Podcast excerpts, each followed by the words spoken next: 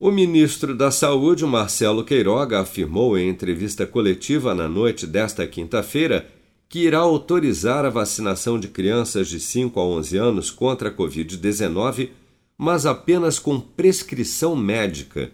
Segundo o ministro, além da recomendação do médico, os pais também deverão assinar um termo de consentimento para a vacinação dos filhos.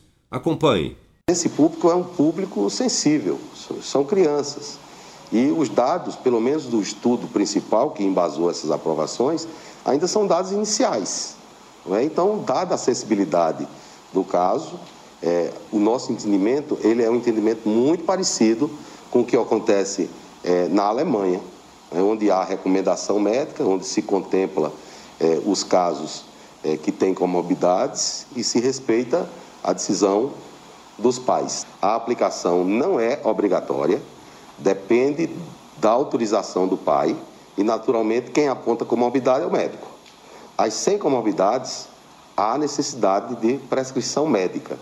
A Anvisa autorizou no dia 16 de dezembro o uso da vacina da Pfizer para a imunização de crianças de 5 a 11 anos contra a Covid-19 em duas doses, com um intervalo de 21 dias, conforme a bula da farmacêutica.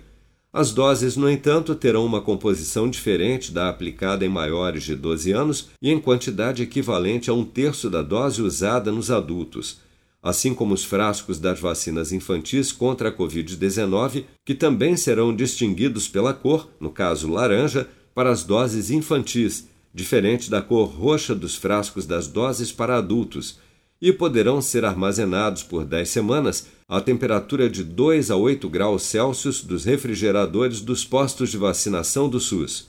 Segundo o Ministério da Saúde, as doses infantis da vacina da Pfizer contra a Covid-19 serão entregues ao Brasil juntamente com os lotes já adquiridos.